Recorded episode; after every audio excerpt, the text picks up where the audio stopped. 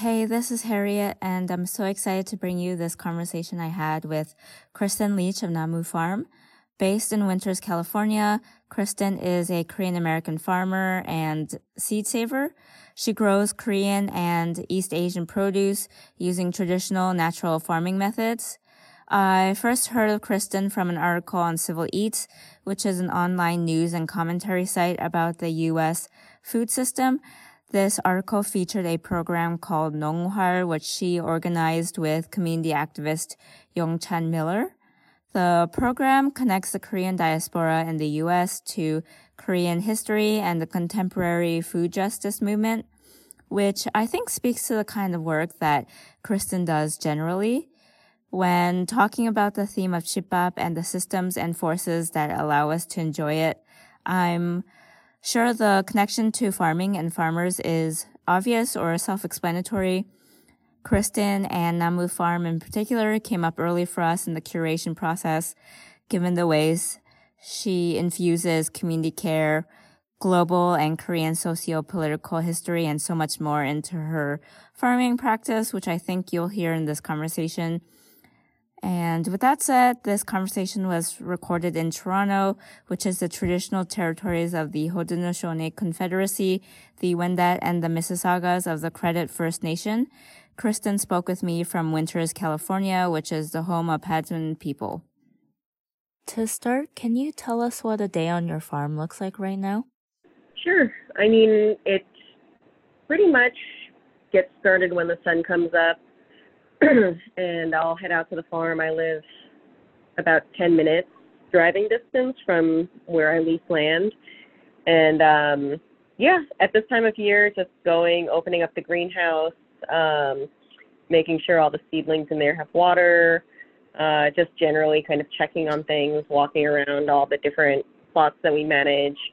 And then, um, yeah, right now, springtime, it's predominantly planting seeds either directly in the field or in the greenhouse and then transplanting uh, seedlings from the greenhouse to the field, um, laying out irrigation.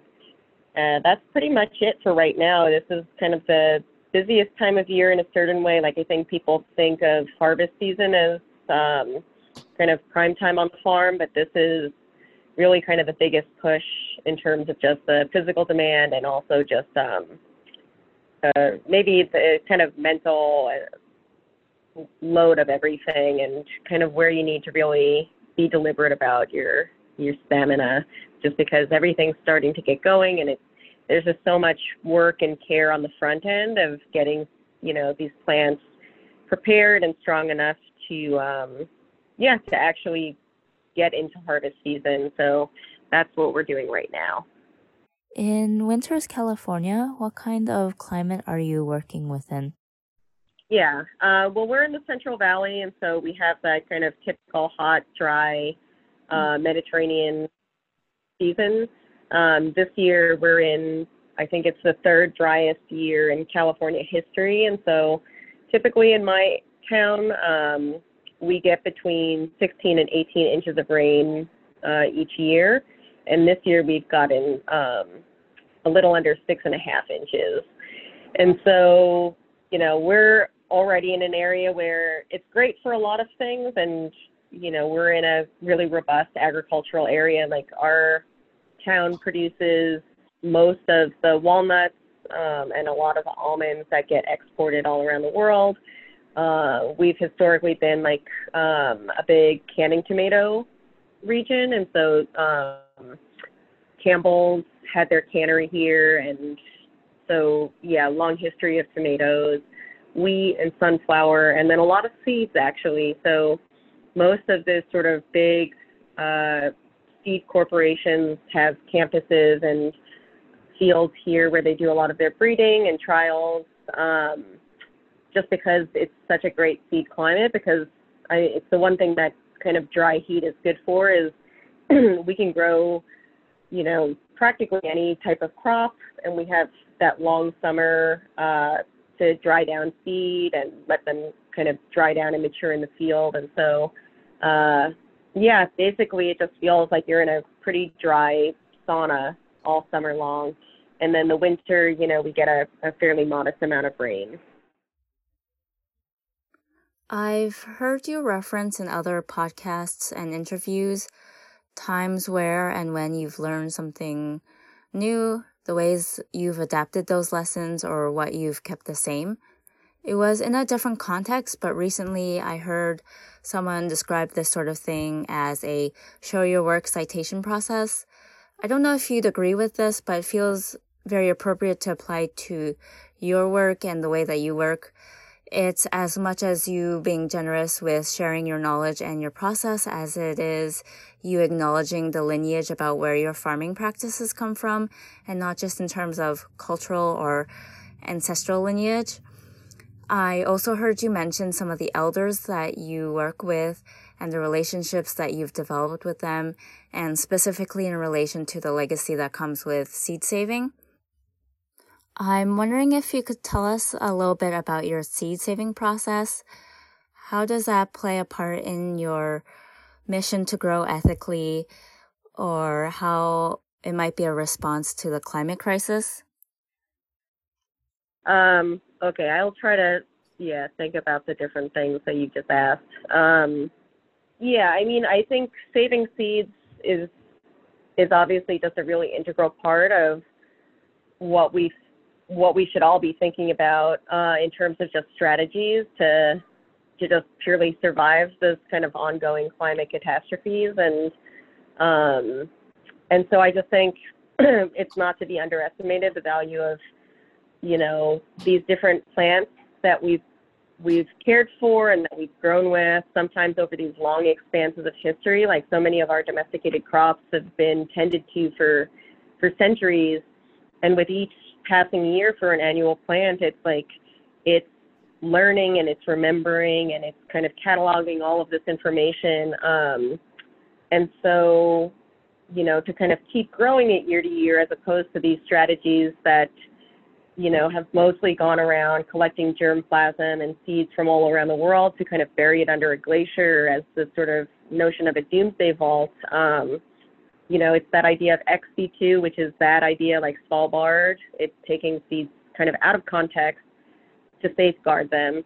Um, but, you know, we're part of kind of a seed community and this movement of people that really want to convey the importance of that in situ, like seeds staying in context, seeds growing from year to year so that they can learn and they can adapt and be reflexive.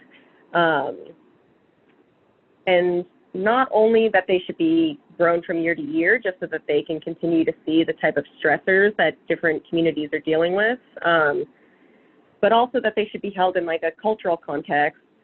You know, they should always be balanced with this sense of history just so that, you know, we're, we at least can acknowledge like what blind spots we have because if you look at the sort of biodiversity that's been created on this planet, so much of it is about the coevolution of people and their respective plant communities.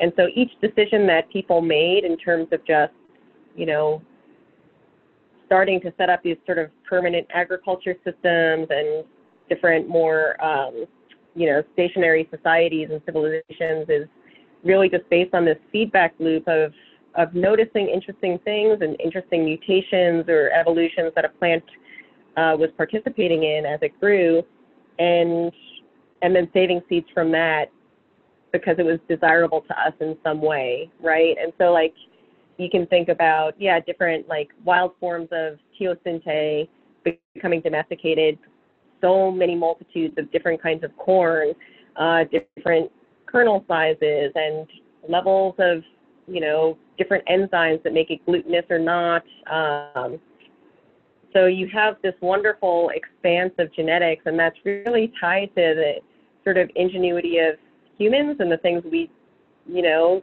created in terms of like culinary and medicinal uh, legacies. It has to do with the places that we inhabit and how we kind of grow in those places together. So climatic events, you know, are are super severe now, and it's really, you know, we're at this real flashpoint where our species survival is really kind of questionable given the state of the world and how we've participated in it. But certainly, like these big changes, if we look back at, um, the history of this planet, you know, all these plant communities and lots of different species of life have witnessed so many different uh, iterations of the world that we live in. And so I think, yeah, that ability to be adaptive and be smart is something that we can really learn from seeds. Um, and so all the work that I've tried to do is partially, you know, fueled by just personal interest as a Korean American and wanting to connect more deeply with my community, wanting to really learn and understand my heritage more. Um, and but that's you know it's really equally part of you know a sense of my also being kind of an outsider to that community because I didn't grow up in a Korean family. I didn't really grow up with a lot of Korean customs or even Korean food. And so as a farmer, you know, when I started growing these crops, I had a lot of farm experience. I had worked for a lot of other people. I was pretty confident in my sort of capabilities as a grower. But when it came down to it, like I would grow these Korean crops and having never eaten them sometimes before I actually grew them, I had no frame of reference, but I did realize that decisions that I would make as a farmer in terms of like uh, what plants look like, what they taste like, what you know, what are the things that someone who grew up with these crops will feel nostalgic for? What will be the thing that when they taste it can transport them to, you know, like all these rich stories and memories of their family and their community. And so I felt like uh, a lot of my process was just fueled by that sense of responsibility and accountability to just say, like, I love these plants for who they are. I love them because I get to see them grow and I've become so close to them in my tending to them. But I also want to balance that by bringing these crops to these different functions and having them be with you know, people that really appreciate them, that have that kind of really deeply ingrained visceral sense of, um, you know, their grandma feeding it to them and their mom cooking it for them or watching it grow in different people's gardens throughout their childhood. Um, and I think that that just, yeah, it just feels very important. It feels like a very missing piece of just even the organic seed world that we're a part of. Like it, that tends to be really kind of Eurocentric in terms of who stewards those seeds and whose narratives really dominate the kind of framework of biodiversity. And even just you see that within organic and ecological agriculture, right? It's they're thought of as these kind of novel ideas that were introduced by white people in the U.S. like you know sometime in the 60s or so, uh, when really that's those are concepts and systems that have been cared for and innovated within by predominantly peasants around the whole world. Um, so those are kind of the legacies that we wanted to really think about and hold at this really kind of particular unique moment in time. And with a seed, the beautiful thing is that it's not like other objects that we receive as heirlooms, right? They are living beings, and so it's a it's just a really unique position to be in to tend to history by also thinking about evolving something for the future, and that this little seed in your hand, like you would be doing a disservice to it to just try to only reproduce history because we are facing these sort of unprecedented problems. And so as we kind of grow these different crops, like for where I am, obviously my main stressors are heat and drought. Um, and so all of the crops that I grow on my farm, like I'm trying to see like how can we be intentional enough in our growing and seed saving practices so that all of the plants that grow here feel a little better equipped to deal with those stresses. Um, and so we could talk about that later, like participatory breeding. Um, but it's just kind of this unique thing of of holding and feeling that sort of infinite loop of being here in the present, being responsible to the past, and also being, you know, imaginative and brave and creative and thinking about the future. One thing that stands out to me about your work, out of many things, is how expansive your relationship is with your crops. I mean that physically as the person growing them, but I also mean that in the ways in which you situate yourself as a Korean farmer, growing Korean crops in particular in the US with an understanding of the bigger context of history, geography, politics, science, and in a place like the US, with its 100 plus years of Korean migration, there is this rich history of people bringing their Korean dishes and their memories associated with them from cooking meals at home to starting up restaurants and so much more. And I think that is a narrative and experience that I think a lot of people are familiar with and can relate to. Uh, but I do think that there is this disconnect or gap between the history of that culinary work and the history of farming Korean crops on Turtle Island slash North America. Although that's not to say Koreans don't have a long relationship in regards to farming on this land, because I know in the U.S., some of the earliest folks to come were and worked as farmers. But it does feel like we are now collectively at this juncture where things feel like they're shifting and we are bridging that gap, at least uh, in a more general way or in the public eye between growing Korean crops in North America and connecting that with our diasporic experiences of Korean food, politics, and history, and in a way that feels more transparent. And it seems like you are a part of this movement to to bridge that gap. And so I was wondering if you could tell us a bit about your journey in learning about the Korean historical and socio-political context and how that relates to your farming. Uh, yeah, I mean, I think that for me, you know, a lot of my, you know, adolescence was spent in these spaces like around New York where I grew up, like in community gardens and art spaces, and in this conversation within New York about just the role of those community spaces, the disappearance of them because of the neighborhoods where I was spending this time were, you know, rapidly gentrifying through the 90s. And that a lot of the communities that were in these places, like in these gardens, were also displaced from these other ancestral lands. So you know, met a lot of adults that were coming from Chiapas and places that were, you know, in a real kind of moment of upheaval at that time, like around Zapatistas and organizing against, you know, different types of trade liberalization that the U.S. was involved in. Um, so at a pretty impressionable time, like I was just really fortunate enough to be in these communities having these conversations about uh, yeah the U.S.'s role in these global affairs and just really how it affected uh, land-based people. You know who tends to most of um, our communities in terms of growing food, who owns land, like these types of questions.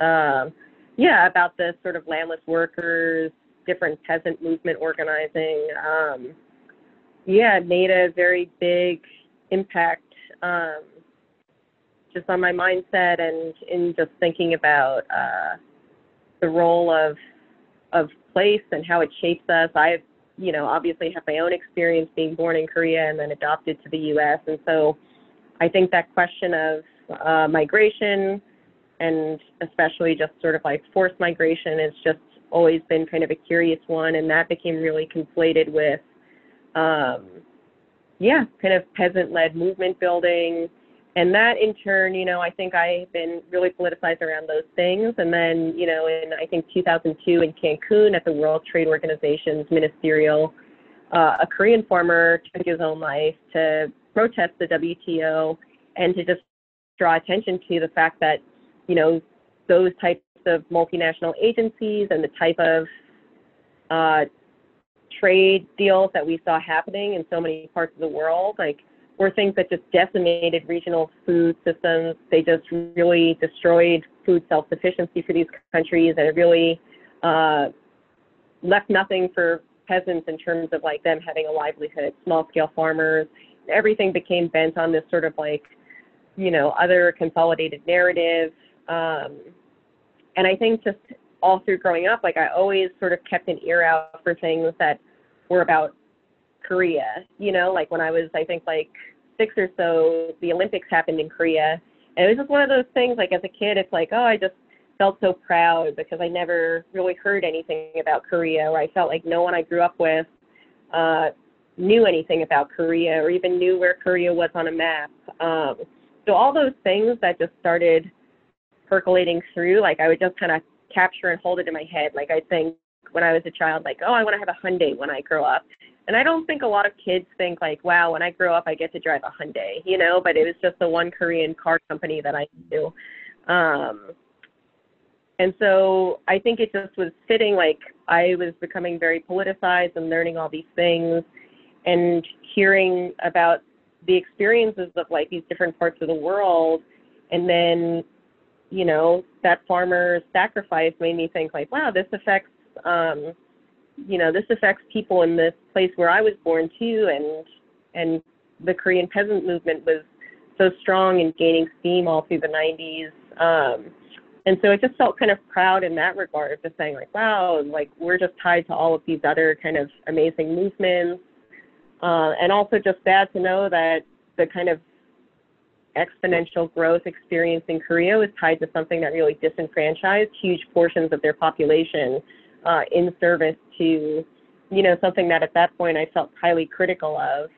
Um, and so, yeah, my introduction to a lot of that was, you know, through this experience of being an outsider, being part of the diaspora, um, and but being very critical, like with from living within the U.S., being super critical of like the U.S. as like this kind of militaristic and imperialist uh, endeavor around the globe.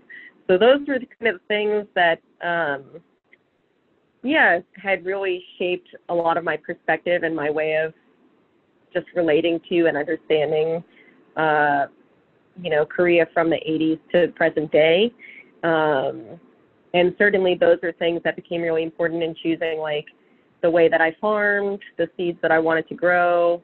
Uh, all of that is still informed by that critique of of imperialism, I guess, basically. So then, would you say from the birth of Namu Farm, working with the Korean diaspora, farming as a form of liberation, and organizing with the community towards food justice has formed the basis of your work? Yeah, definitely. I mean, I just um, I becoming a farmer, wanting to learn how to work on farms.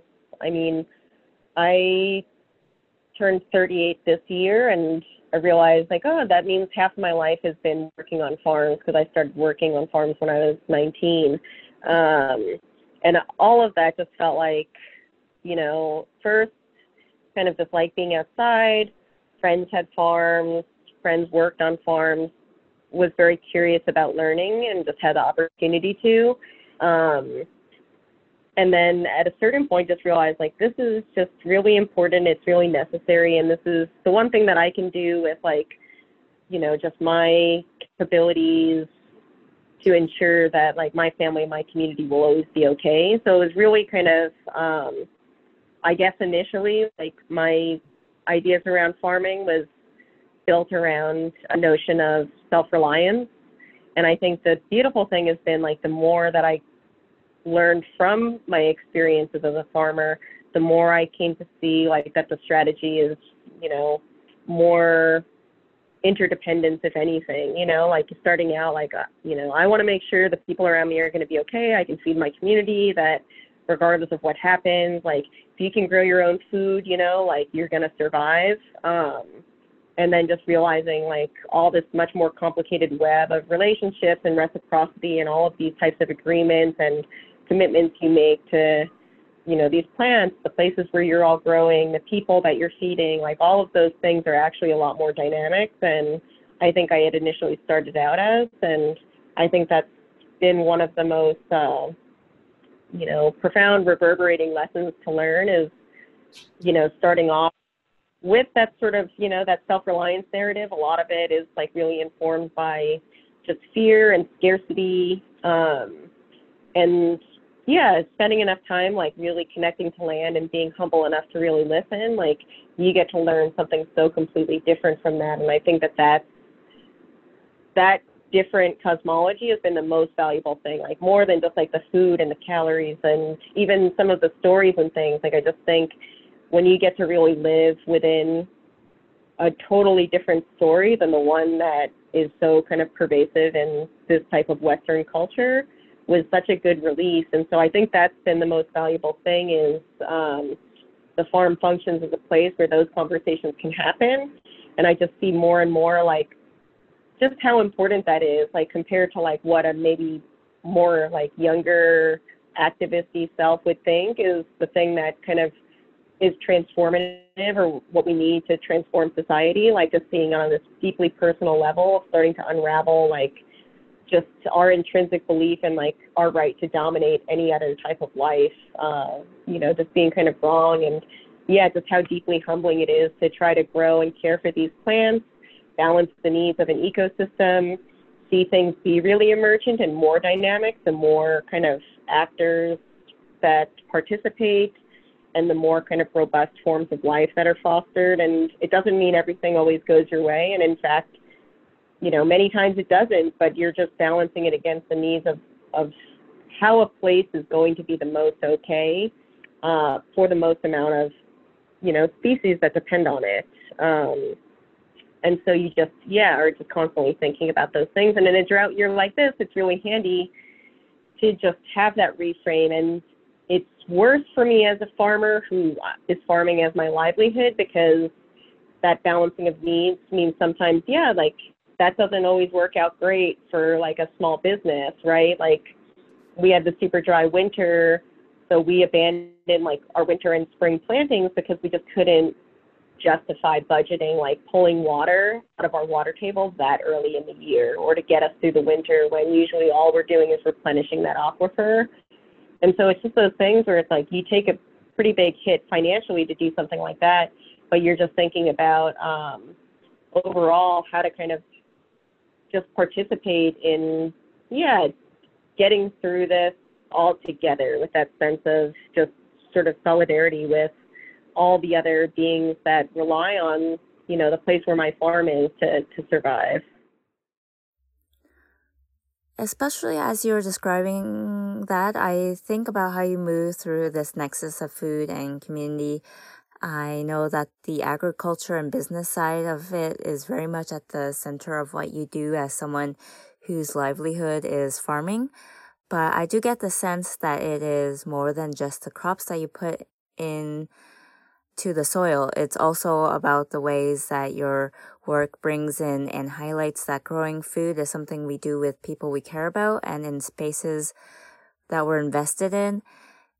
And that is not at just at any given point in time. It is also about how that care and investment changes with the changing needs of the communities and e- ecosystems around you. So, given the time that we're in, I would be remiss if I didn't ask you how you are feeling during COVID, um, especially as in-person community elements have changed so much. Has farming in terms of solidarity and justice work does that look different in this moment? Uh, it does. I mean, because I lease uh, my farmland and my landlords live on the property, their family lives in town too, um, they have grandkids, like, just felt especially cautious, um, just being, you know, essentially on their land, having a lot of shared infrastructure. Um, and so, yeah, usually we host a ton of events and farm tours. Like, it's really kind of like an active, um, you know, sort of social calendar through the whole season. And all of that was canceled. I mean, obviously, a lot of the groups that do host tours uh, also canceled their in person programming. Um, but I mean, we also, I did still have volunteers on the farm just because, you know, uh, Margaret and I had a baby last June, and so just needed, you know, like when we were planning this and thinking ahead of when our daughter was going to be born, just realized like I'm going to actually need some help on the farm because usually I just work out there alone. Um, and so a handful of people did stay on, and we just came up with the type of protocols we needed. But it was it was great to still be able to have some people out there, especially just because with the new baby, it was just jarring to be so isolated. Um, like my parents are flying in from New York this weekend, but it's the first time they've met her. Um, and yeah, just the inability for people to just like come, kind of just like normal rites of passage in terms of becoming parents, like just didn't happen. Um, so it was really nice to at least still have our community here in some regards, and people were so generous with bringing food and things like that. Um, and then the other thing is, you know, we started a CSA program like most other small farms to do vegetable boxes for families. But because of the seed saving, like some of the practical things with when you're saving seeds, like you grow a lot larger populations than you would for um, just pure fresh market production, just because you're kind of yeah trying to always get the cream of the crop each time, and so you want to grow. Uh, you know, for example, like the with our uh, perilla, the kidney, we grow, you know, plant 2,000 seeds. We end up putting, you know, about a thousand plants into the field, and then from those thousand plants, we end up saving about a hundred plants to take seed from, and we harvest several pounds of seed from that. Um, but if you think about that, kind of each stage gets a little smaller than the one that came before. You're trying to narrow down in terms of just getting like the most vigorous seeds from the most vigorous population of plants. And so you just end up growing at a scale that's very different than just for fresh vegetables.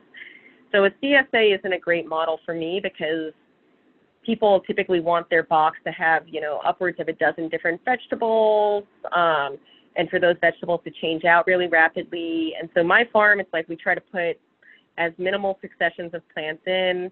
We try to disturb the ground as little as possible. And we're growing again like a little bit less diversity, but we're growing a lot more volume of that diversity just for the sake of the seed. Um, so we tried to tailor a CSA box to that and also to just meet like the moment in terms of, I think, I don't know what it's like for you where you live, but the Bay Area, you know, it's like this sort of real tech hub and things like just from having so many friends in the hospitality industry, you know, things were going in this particular direction where people, you know, weren't going to a restaurant for the experience of being with their friends and enjoying like a thoughtfully created meal.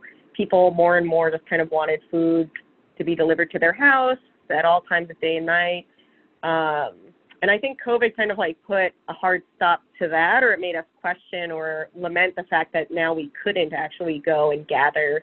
And I think in some ways the silver lining is I just feel like people recognize what we stood to lose in terms of, yeah, there's a culture to gathering, right? And there's a reason to kind of go out uh, and going to a restaurant being a special thing instead of just about pure convenience. And I think the same thing kind of applies to you know, CSA boxes and kind of vegetable home delivery. You know, we're going in this direction where people wanted just that maximum convenience. And it's like, I understand it. People are super busy. You know, like preparing a home cooked meal is hard, let alone like, yeah, completely from scratch. It's super intimidating. Um, but I do think, you know, a small farm like me, on the other hand, I can't compete with like, we've got tons of, you know, distributors that can run logistics on something like a CSA in a way that a farm can't. So a CSA used to be like, oh, you build a really distinct relationship with your farmer, you kind of get whatever is in season, and you're helping subsidize some of the risk. So if something doesn't work out, I can always fill your CSA box with something else, and you're just kind of signing on more to support the farmer because you want this relationship. And now it's kind of like you can order a box that's aggregating from 40 different farms. You can cherry pick exactly what you do and what you don't want in each box, and that box could be delivered to your doorstep at any at any time. Um, and so, for the most part, a lot of small farms stopped doing CSAs because we're being outcompeted by yeah these bigger companies that had the refined back end to do that type of logistics management. Um, so again, it was like sitting with this, sitting with the landscape of the business side of this for small farms, knowing that every farm was really turning to this direct to consumer model and saying like, okay, well, if I want this CSA to be something that's not just getting me through this kind of heinous year of COVID, uh, in the long run, what would be the most inspiring thing to create? So we made a CSA program called Seed Stewards that yeah, was going to be tailored to our production. So each month of the season, we had a theme and we would highlight a certain crop. So it would be like cucurbits, and that includes cucumbers and melons and summer squash, Um, and then things that are more specific, like a box of perilla, and you see kenip, and you see shiso and tieto, all the different varieties to understand, you know, even something that seems like, oh, this kind of, you know, unique specialty crop. There's actually a ton of diversity within that as well. Um, and then there's educational curriculum and virtual potlucks. Um, and it was really heartening to see because my worry was like a lot of these families that are participating, all of them have kids between the ages of like four and, um, you know, into teenagehood. Um, so they're all doing virtual learning, and the, a lot of the parents are working from home or dealing with being underemployed. So it's like it's such a stressful year for all of us. You know, is having this kind of nerdy curriculum, is this kind of educational component going to work? And also, we're giving these boxes that have just a lot of a lot of produce and a lot of volume of produce because we wanted people to share recipes and do these community interviews and learn to use things um, by experimenting with them and trying to develop feedback on noticing the differences between like yeah two different kinds of summer squash um, learning about different species of things so to me i was like this is a little more work than a yeah than a csa box but i feel like because it did connect this community to one another, people really embrace it. And so it was like, oh, instead of focusing on just like, yeah, pure convenience, we're saying worried only about scrambling to get things on the plate. You also could set aside, you know, one night or a couple nights a week to just actually have an experience that will help curate. So we'll give you prompts, we'll give handouts, like we made coloring books for each crop. Like let's help infuse like dinner time conversation with like all of these questions and probes and and let food be the conduit to talking about all these other things so kind of saying like you know instead of just pure efficiency let's let's think about fostering kind of like the quality of how we spend that time so it's like sure you're going to spend more time to cook a meal from our box but that time is going to feel like you know some of the more nourishing time you could spend you know, during your week.